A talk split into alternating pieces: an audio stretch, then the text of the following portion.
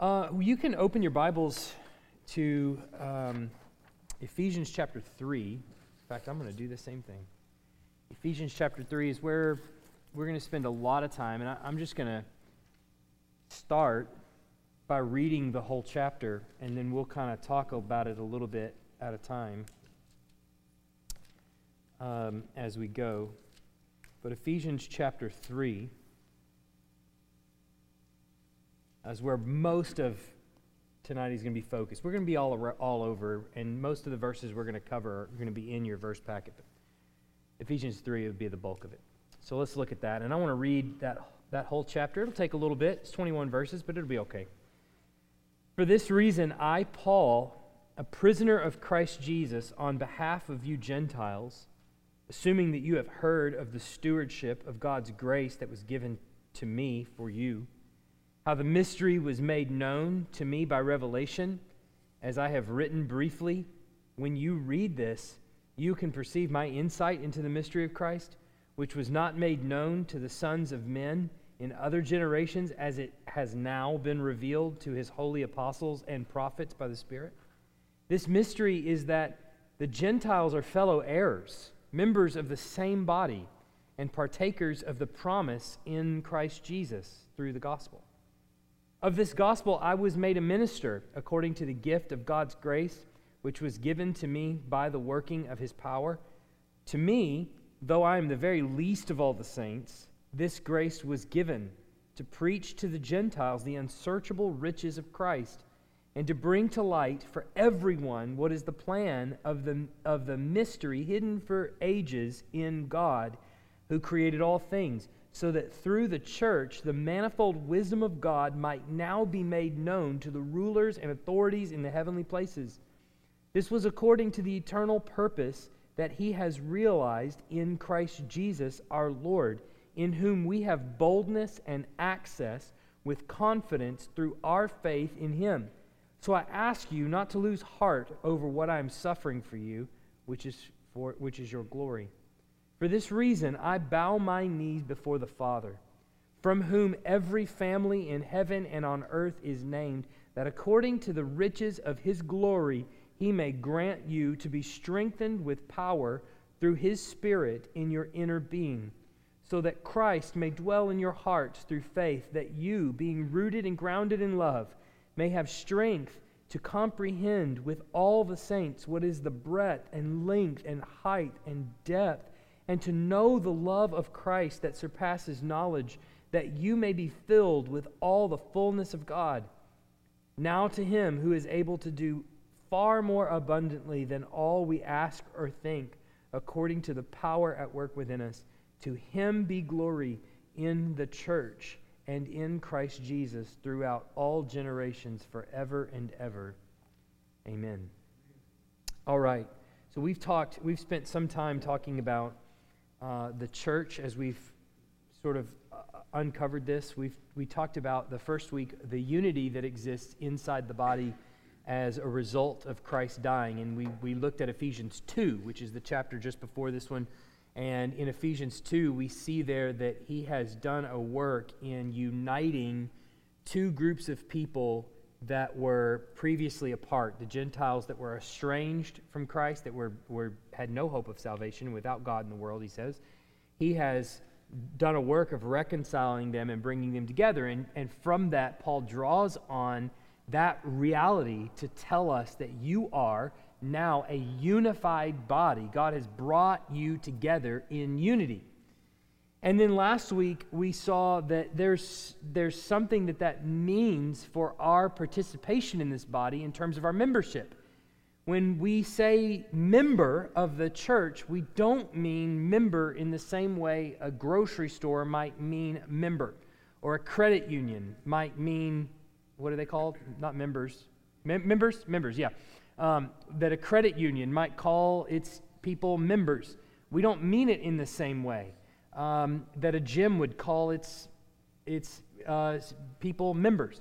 They have access to certain things. They have uh, access to the facilities. They have special privileges and things like that because they're, they're members, access to the services. That's certainly not what we mean when we say member in a church. We mean member in the same way that you would say, My finger is a member of my body. The, its membership in my body means it performs a function, a task on the body itself. That all of us together have individual giftings and tasks. And I didn't spend a lot of time talking about this last week, but the reality is every single person that is a member of the body, God has put here for a purpose. You actually have a gifting that He intends for you, you to use in concert with the other members that are here. That includes the pastor, by the way. There is a gifting that the pastor actually brings. He's not gifted in every capacity. Believe me. My wife will tell you, if you don't, that he's not gifted in every capacity. This is a pastor of any church. He's tasked with teaching and preaching and prayer. That's specifically what he's called to do as he trains and equips the saints for the work of ministry. So you'll see in churches sometimes where they go, okay, if as the pastor, here, here's your responsibility. You do all the gospel sharing, you do all the preaching, you do all the discipling. You do all... That's not the reality at all. The reality is we together as a group all have individual tasks. The pastor also has a task of, of leading in that capacity through teaching. Um, but the way we view membership is you're members of a body. And the scripture then uh, calls us to be guarding one another's faith. So, you, as a member of the body, in performing the task that you perform, are designed to benefit other people. So, if God has made you a fingernail, He has meant for you to aid the arm when it gets a mosquito bite, right? Or, as we talked about last week, the toes when you get toe fungus, right? He's, he's, that's your job. That's what you're supposed to do. And so the, the pivotal moment for, for us is when we realize look, this is what I want to do to serve other people. When Paul says, consider others more important than yourself, he's talking about this same reality that you are in the body serving other people. Okay, so with that in mind, we've seen unity that happens inside the body, how God unifies us through Christ. He makes us members of the body where we benefit the other person, but there's also a component where we are diverse, and our diversity should be championed. Now, let me pause for just a second and say when you say the word diversity today, it takes on a whole different meaning than probably what it should biblically. And we're going to talk about that a little bit. We'll talk Maybe we'll talk more around it, but you'll get the idea, I think, that it is a little bit different. When you become a Christian, you undergo a complete identity shift, meaning you're a new creation. That's the way Paul puts it. 2 Corinthians 5:17 he says therefore if anyone is in Christ he is a new creation the old has passed away behold the new has come I want you to really think about, just spend some time thinking on this for just a second, of what Paul is actually saying here.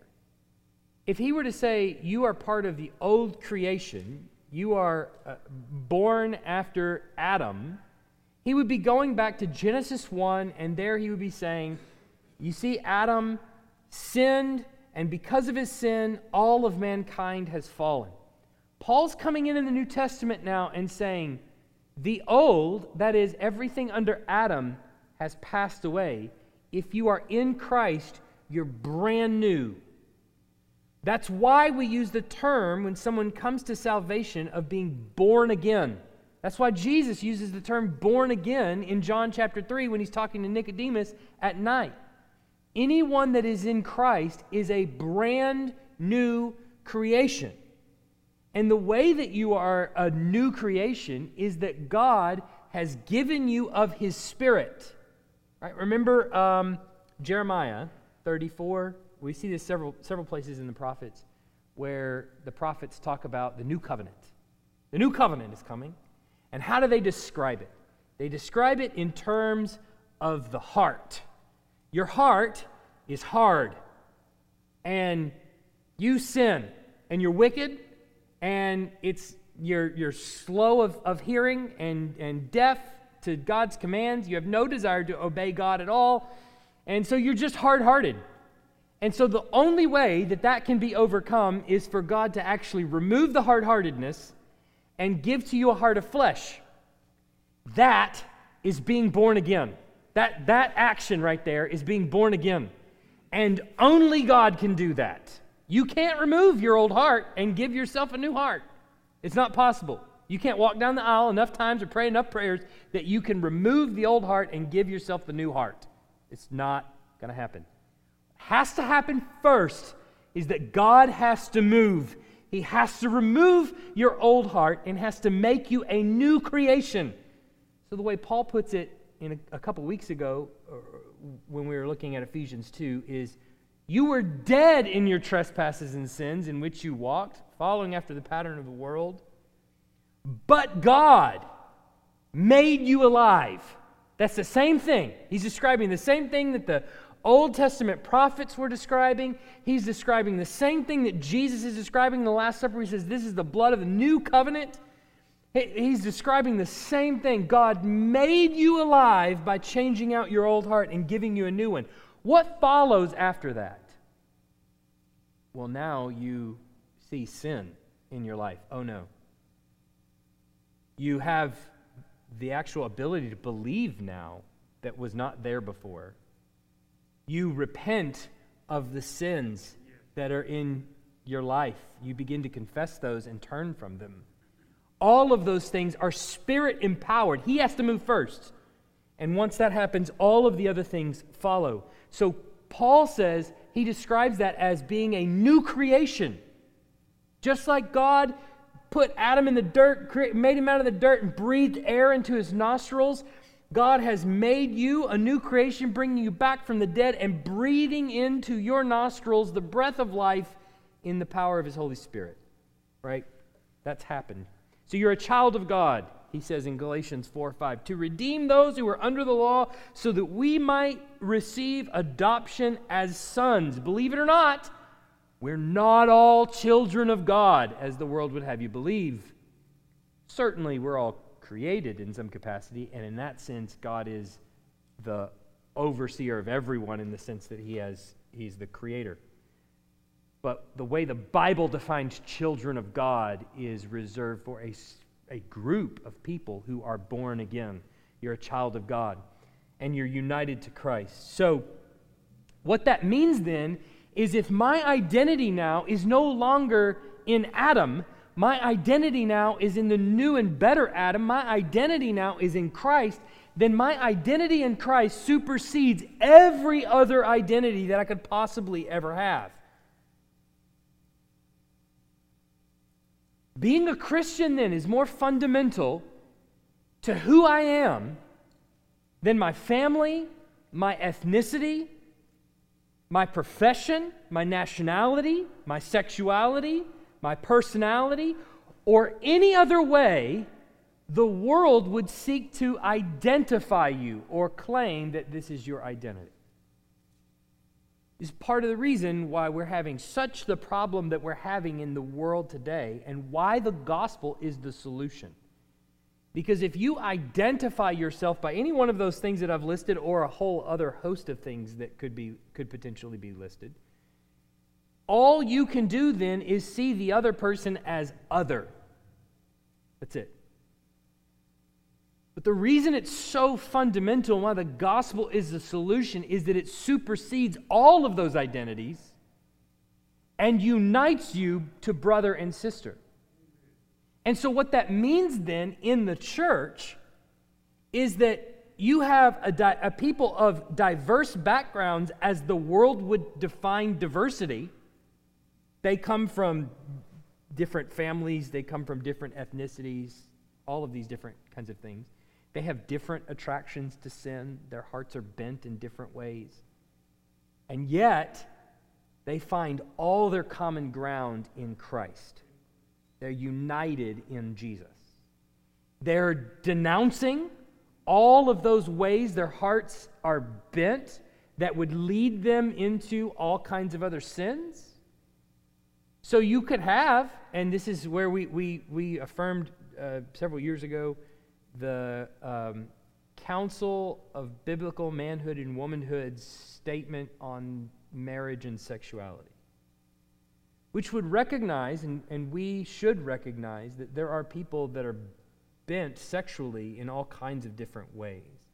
But the command of the gospel is to put all of those things to heel under Christ. That regardless of which ways we're bent sexually, all of those things are to be put to heel under Christ. So, just like you could have some who are drawn toward this particular desire or that, all of those things are to be refused and submitted biblically to Christ. So, all of those things, those temptations in our world that would seek to draw you away and define your identity thusly, the Bible says, no, your identity in Christ supersedes all of those other realities. So, every one of those realities is in submission to Jesus. That's why you should be able to walk into a church and see black, white, Hispanic, who knows, however many ethnicities present, none of that really mattering as much. Why? Because we are united together in Christ. That's why at the end of all things, you see every race, tribe, tongue gathered around the throne, probably singing in different languages, I would imagine. So it supersedes everything.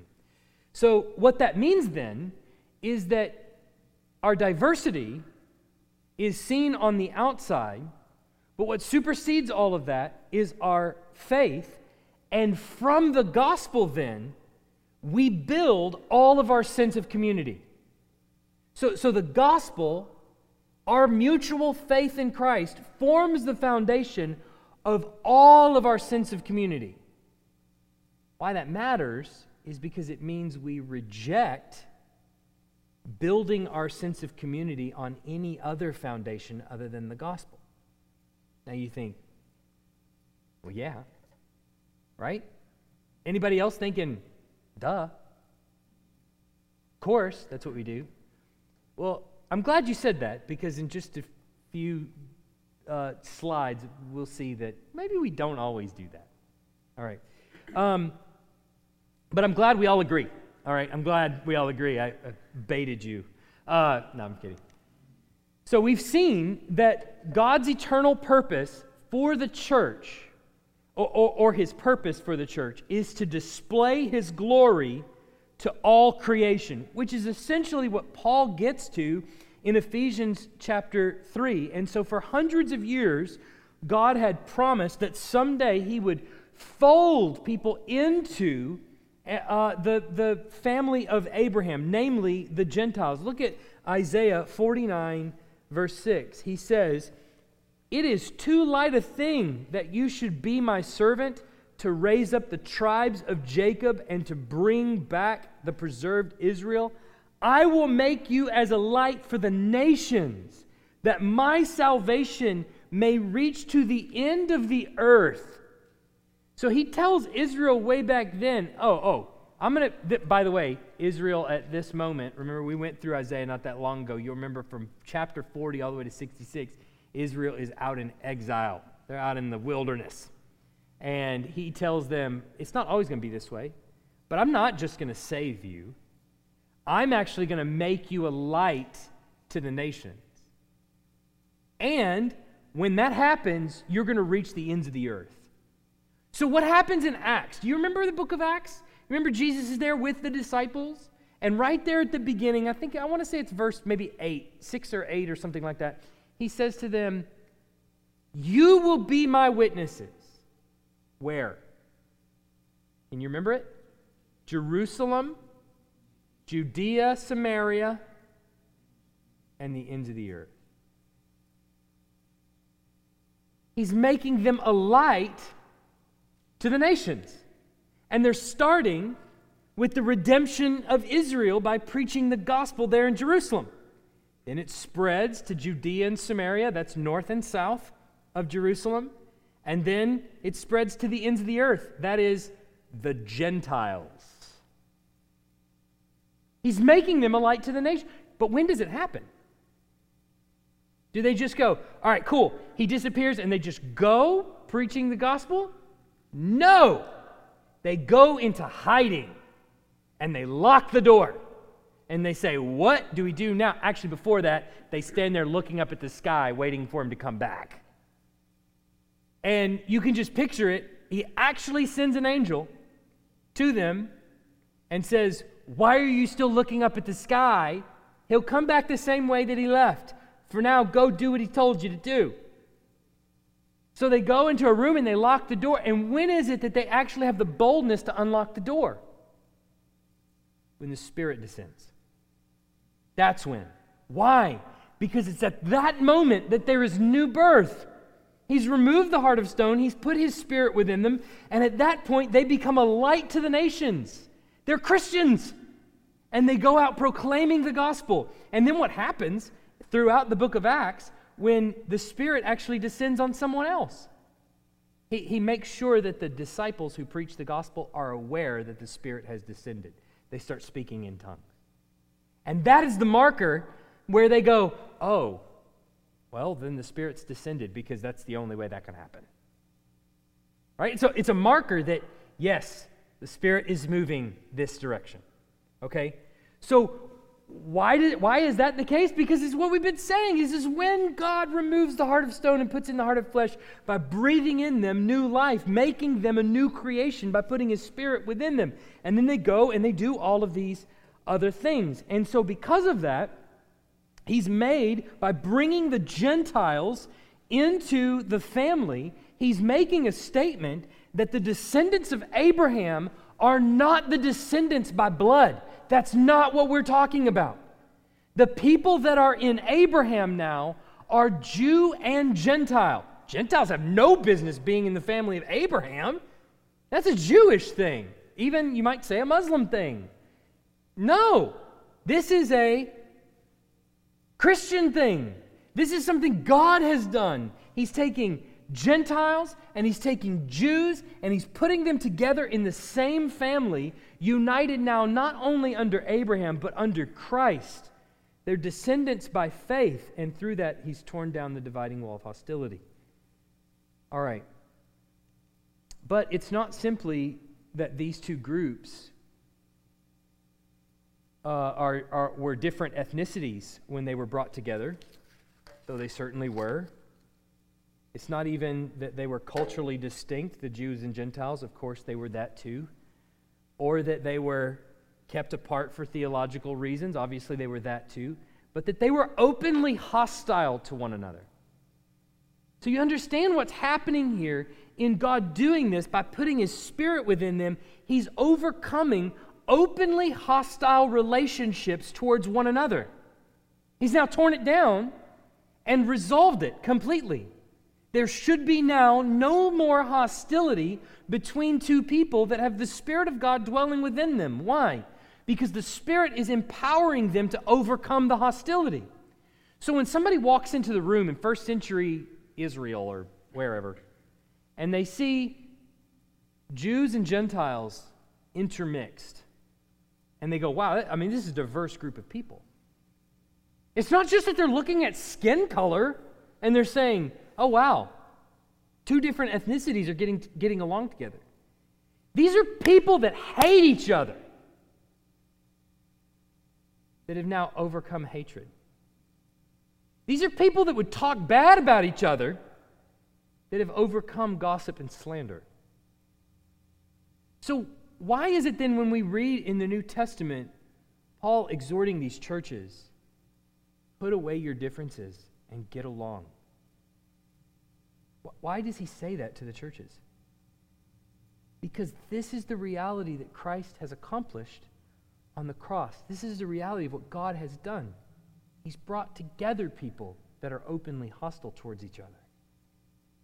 He's absolved the hostility by putting his spirit within them. And his spirit always gets along with his spirit, right?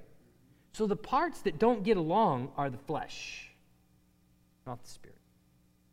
So when you testify as a, a, a group to the outside world, look how diverse we are, and yet there is no hostility here. You're saying to the rest of the world that is openly hostile towards each other, Something different has happened here. That's the difference in what I mean, just flip on the news. What are you seeing when you when you watch the TV? You see ethnicities that cannot get along. They see things in completely different ways. And it's not that those things completely dissolve, like go away altogether, that a, a, a let's say a, a, black person's concerns about the way the world going is just completely done away with once he becomes a Christian. Of course, there's still concerns that we as brothers and sisters should listen to and care about because we care about him or her. It's not that they just go away completely, but that we overcome them by our unity in the gospel.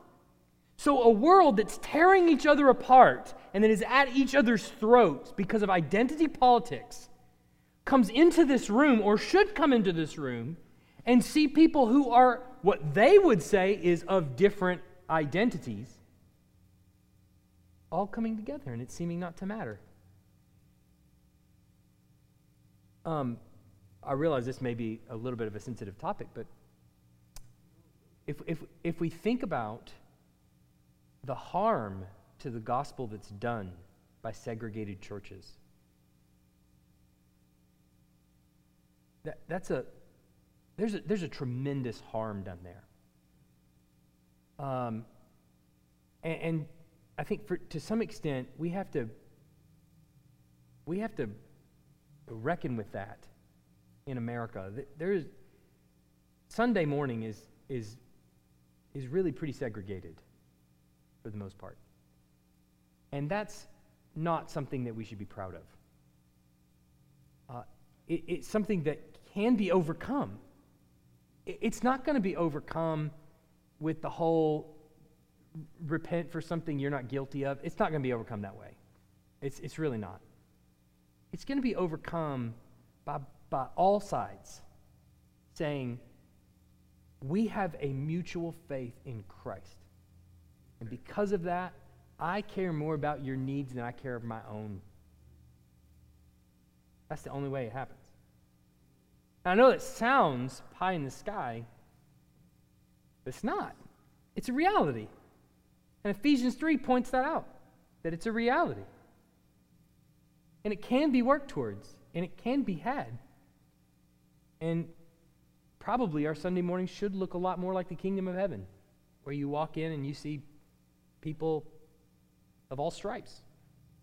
And why is that important? Well, because it tells the outside world no, we're not divided here. We're united on completely different grounds, on grounds that supersede all of the identities you want to play into. And none of that matters here.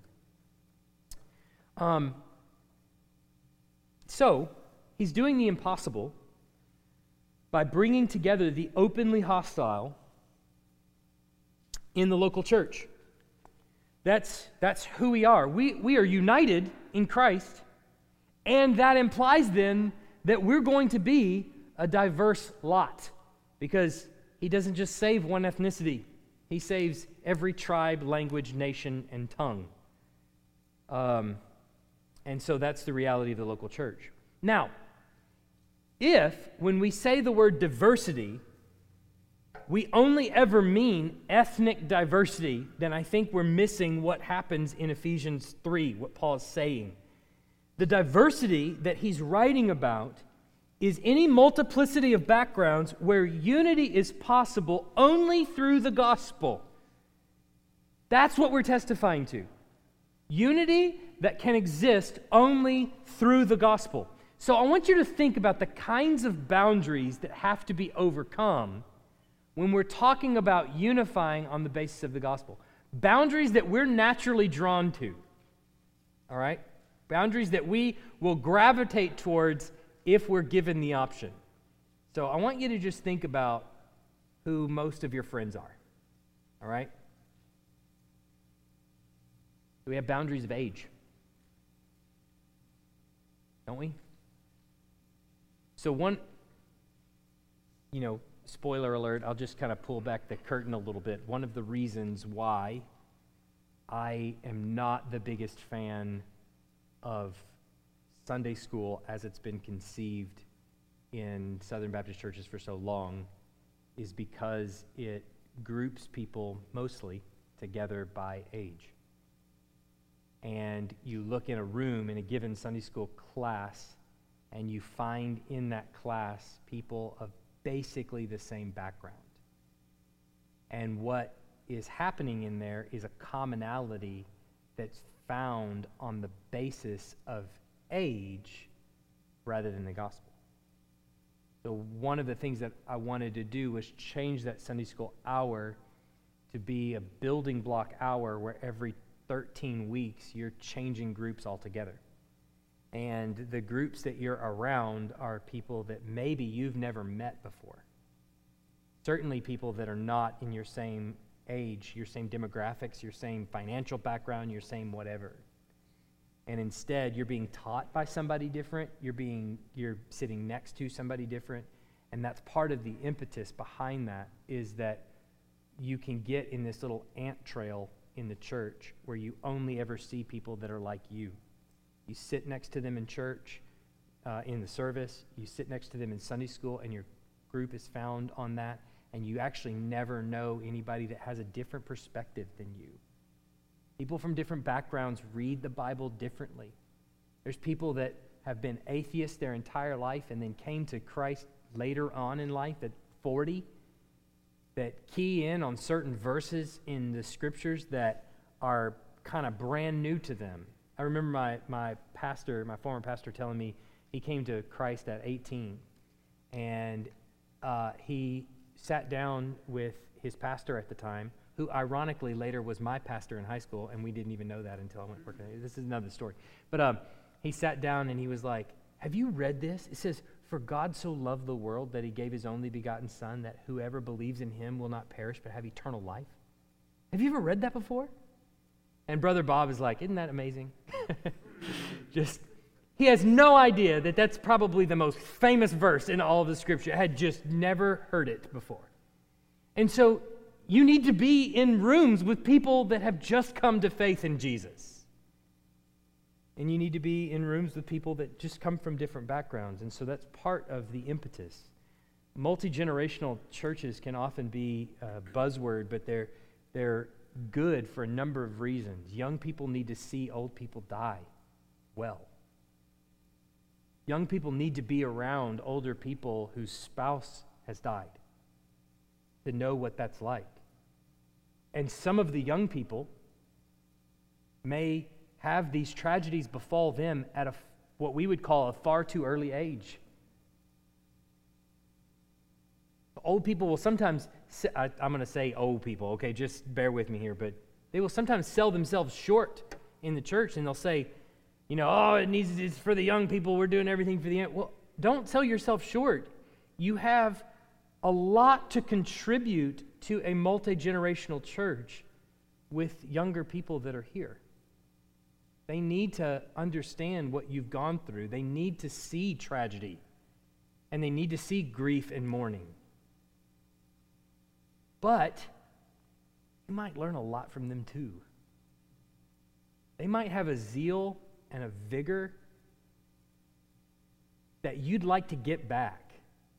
And being around them might rekindle some of that youthful vigor and desire to follow Christ that maybe has been lacking.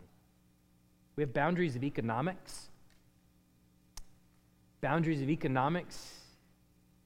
A lot of your friends are probably of the same economic stripe as you are, but you got in, in the church, you got people from poor backgrounds and rich backgrounds. And even James 2 8 and 9 says, If you really fulfill the royal law according to the scriptures, you shall love your neighbor as yourself. You're doing well.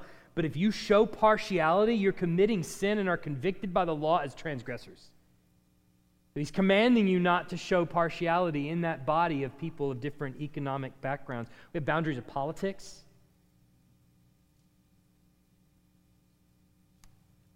Some of you watch Fox News exclusively, some of you watch MSNBC exclusively. Everybody here's like, I don't watch.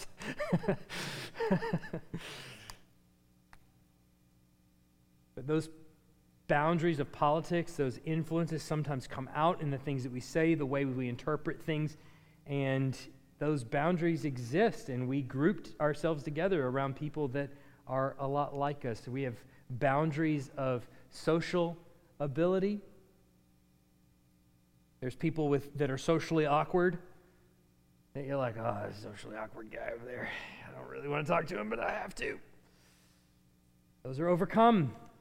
We have boundaries of cultural background, how church should be, uh, what kinds of songs we should sing, what the order of worship should be.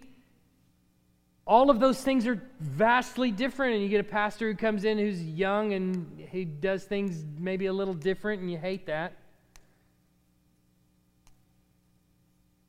But if we're united on the grounds of the gospel, we should be looking at the content of what's being done rather than how we like it done. So, in one sense, unity from diverse backgrounds is already accomplished on the cross. Jesus has done that. God has done that through Jesus. At the same time, Paul tells the, the church at Ephesus in the very next passage in chapter 4 that they need to be eager to maintain the unity of the Spirit and the bond of peace. So it's is it something that we've got or is it something that we need to work towards? The answer is yes. It is something that we have and it's something that we need to work towards and we need to seek to maintain. And so that's why ministry by similarity are things are kind of things that have to go. Ministry by similarity would be age, things like age graded Sunday school classes and things like that. Small groups based on life stage you got your singles and your empty nesters. I had a, a lady one time, this is at the previous church. We had uh, three singles classes, all under, under, under my area of responsibility. Three singles classes. You may ask, what do you need three singles classes for? Well, first you started with just one. We had the singles. You're single, you go into this class. And then you got people that come in and they say, Well, I'm single, but I was married for a long time and now I'm single. Okay, well, that's a different. That's a different branch of single. I can't, I don't see life the same way as this singles group over here. They're out of college and they just didn't find a spouse in college. And now I've, I've had one and now no longer. Okay. So then another group comes along and goes, okay, okay, but I'm single because I'm widowed. I'm 80 years old. I got nothing in common with the 50 year old divorcee or the, or the 23 year old single out of college person, college and career. I got nothing in common with those. I, am single for a totally different reason. So we need another singles class that's just single for that reason. And eventually you get 115 different singles classes because nobody's quite like me, you see? But if instead everything was on the grounds of the gospel, well, then now I can sit next to people who are from completely and radically different backgrounds and have actual common ground in the midst of the diversity. I can have unity. So we reject ministry by similarity and strive toward to maintain that unity on the gospel. We strive toward things that actually unify us on the grounds of the gospel and against things that would seek to group us by other means. Or how about on the grounds of consumerism? Surely you know places like this. Well, this service is the contemporary service. This is where we've got the songs written by people with skinny jeans and deep V t shirts. And then that service over there is the, the stodgy service, as the people in the newer service would call it, or the people in the, in the quote unquote stodgy service would call that one, oh, that's the hipster service, right? If you're all, if you got swoopy hair, that's the one you go to, right? And what do you find in the, in the, tra- in the traditional service? You find a lot of gray hair. And in the hip and trendy service, you find a lot of, a lot of skinny jeans and deep v necks. But it's ministry by consumerism. It's what time does the service start? How long is the service? What kind of music is played there? What sort of order is it? et cetera, et cetera, et cetera. It's ministry by consumerism. We actually, as a church, have to push against that and actually strive toward non consumeristic service, unity on the grounds of the gospel. Or there's the kinds of invisibility of the majority culture. The other kind of thing that we have to push against and instead strive toward unity on the gospel. The majority culture in a church, whatever that majority is, is really blind to the fact that they have a cultural preference. Okay, some of you that have been born and raised in the Southern Baptist Church, tell me if this rings a bell to you. Opening song, greeting and shake hands in the Lord. Am I getting close? Another song, maybe a second song offering, sermon, invitation, closing song, closing song slash invitation, and then introduction of members that join the church. It was good for Paul and Silas. Why can't it be good for us? So when when when the majority culture has a liturgy, which you don't understand that that's a liturgy, that's what you're used to. And when the majority culture is in there, you're blind to the fact that that is part of your culture. So when a person who's not from that background, or who that doesn't make sense to, or who sees Scripture perhaps differently, that that's not what we should be doing, or see some traditions in there that are absolutely flat out not biblical, you go, Wait a second. They come in and go, what? You don't see? And you're like, what, what do you mean? This is church. Well, no, no, it's part of your culture, part of your background. In fact, there's actually not an order of service in the Bible. Not an invitation either, but that's okay. We'll talk, we'll talk about that later. All right. Uh, people in the majority culture. Uh, so, anyway, so, but the point is, you become blind to things that are part of your own culture. And so we're, we push against that and say, let's actually just figure out some things that Scripture actually says. Let's try to strive toward those things and realize the reasons why we do the things that we do. So the community of the local church then has a, a supernatural breadth to it. Its diversity is not something that we need to accomplish, that's been accomplished by God in Christ. And it flows from his completed work on the cross. But it is something that we have to strive to maintain. So we do have to push against all these things and strive toward things that unite us on the grounds of the gospel rather than on the grounds of something else. Questions?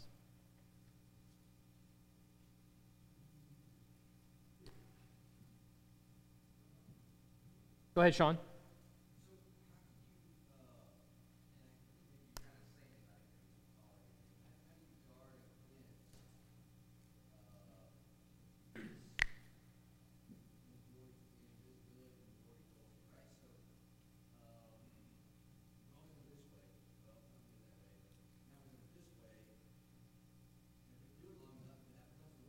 Yeah. You surround yourself with people that are different. So in the church, you make friends with people that come from radically different backgrounds from you. So let, let's do another one. All right, this may help. Here's one we've got actually in our church Reformed culture and Arminian culture.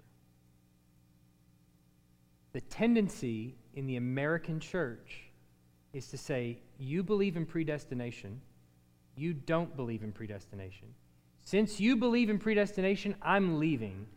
Or, since you don't believe in predestination, I'm leaving. Right?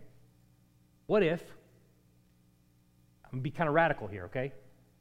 What if we were united by the gospel that Jesus died to save sinners, of whom I am the chief, and instead, we just decided to sit down next to each other and listen.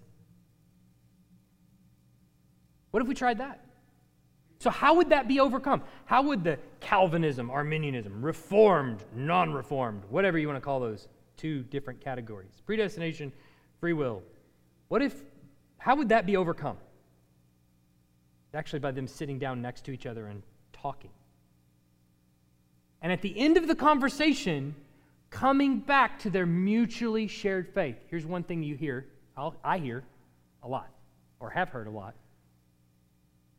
I really care about the unity of the church, so for the sake of unity, I'm just going to leave. I want you to think about that for just a second. I really care about our marriage, and for the sake of our marriage, I'm just going to divorce you. Does it sound the same? It is the same. It's the same reality. How would that change? So just ask yourself how does the majority culture actually have its eyes opened to the fact that we are in the majority? Well, to, to your point, there's not much that can be done about that part. Like the majority culture, the pastor, his influence on the church, whatever, is going to basically have sway over the church. And eventually, the people coming in are going to be persuaded by, by that style of worship, let's say, or that particular way of teaching or something like that. And so there's a lot of people that are going to gravitate towards that, and there's going to be some people that choose to leave. And so before long, it becomes the majority culture, whether you like it or not. And there may not be much that can be done about that part of it.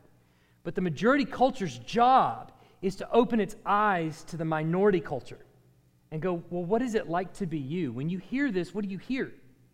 When you think about these things, what do you think about? And maybe even help them understand why we do some of the things we do why some of those things are not going to change, and why maybe you can gripe about some of those things, but it's not going anywhere. And maybe that might be necessary, but the reality is both are coming together and going, you know what, I do have complaints. I do have things that, that, that, that upset me. I have things that I don't really like.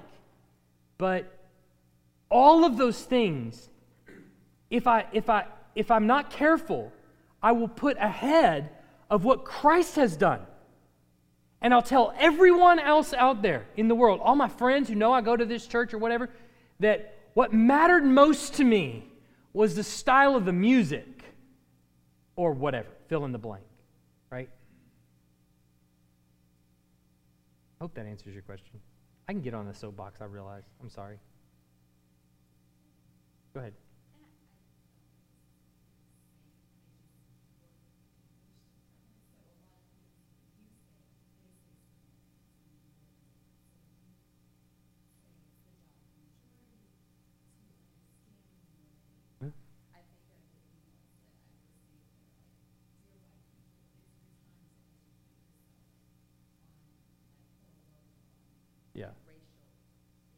Yeah, Yeah, but the difference would be the grounds that they're appealing to are other forms of identity that are not the gospel. And what, we're, what I'm saying is consider others more important than yourself. That's the essence of the gospel, right? So if you're considering, that's Philippians 2. So Paul, Paul comes in in Philippians 2 and he says, here's what Jesus did. He considered others more important and he died for them. He went to the cross as a slave. So have this in mind, which is yours in Christ Jesus, who though he consider, he was he was God, did not consider equality God, with God a thing to be grasped, but he emptied himself, taking on the form of a servant. And and so what he's encouraging the church at Philippi to do is have that same mindset that you would then pursue other people in the name of Jesus. Uh, it works the other way around too, and this would be the big difference the minority culture's job is to also understand the majority culture. It's not just the job of the majority to understand the minority, it works the other way around too. Because each one, the minority and the majority, are considering the other more important than themselves. And they're servicing the needs of the other, right? It works in a marriage that way too. But it, that's essentially what's being said there. Whereas in, in the schools and in places like that, it's uh, a rejection of authority and power. And this is one thing that we have to kind of get used to is that the culture borrows a lot of terminology from the Bible and from the Christian church culture. So they, they borrow a lot of terms from the Bible and then they co opt them. They change them to mean whatever they want them to mean. So then, when they're preached from the pulpit, people go, He said diversity. He believes in whatever, whatever, whatever organization out there. And in reality, that's not the case. This is in the gospel and it's being redefined. And in the gospel, well, actually, they are the ones that redefine. It's being defined in the gospel. And in the gospel, both sides are coming to uh, a place of consensus where they're, where they're seeking the needs of the other above their own. And that is minority up to majority, and that's majority down to minority.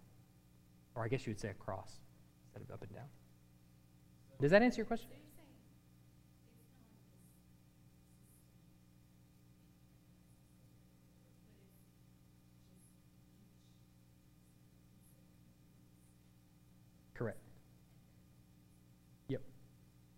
And it's also realizing that you're going to be blind to some things that bother other people. That you're going to be blind to some things that really bother people. And you don't know what those things are unless you talk to them and you get to know them. And, you know, a young person says, I can't stand the smell of mothballs, you know, or whatever. I don't, I don't know. I'm just throwing that out there. I probably just ticked off half the room, maybe. Me too, if that was the case. but, you know, it's, it's, it's that kind of thing, both coming to, together. Other questions?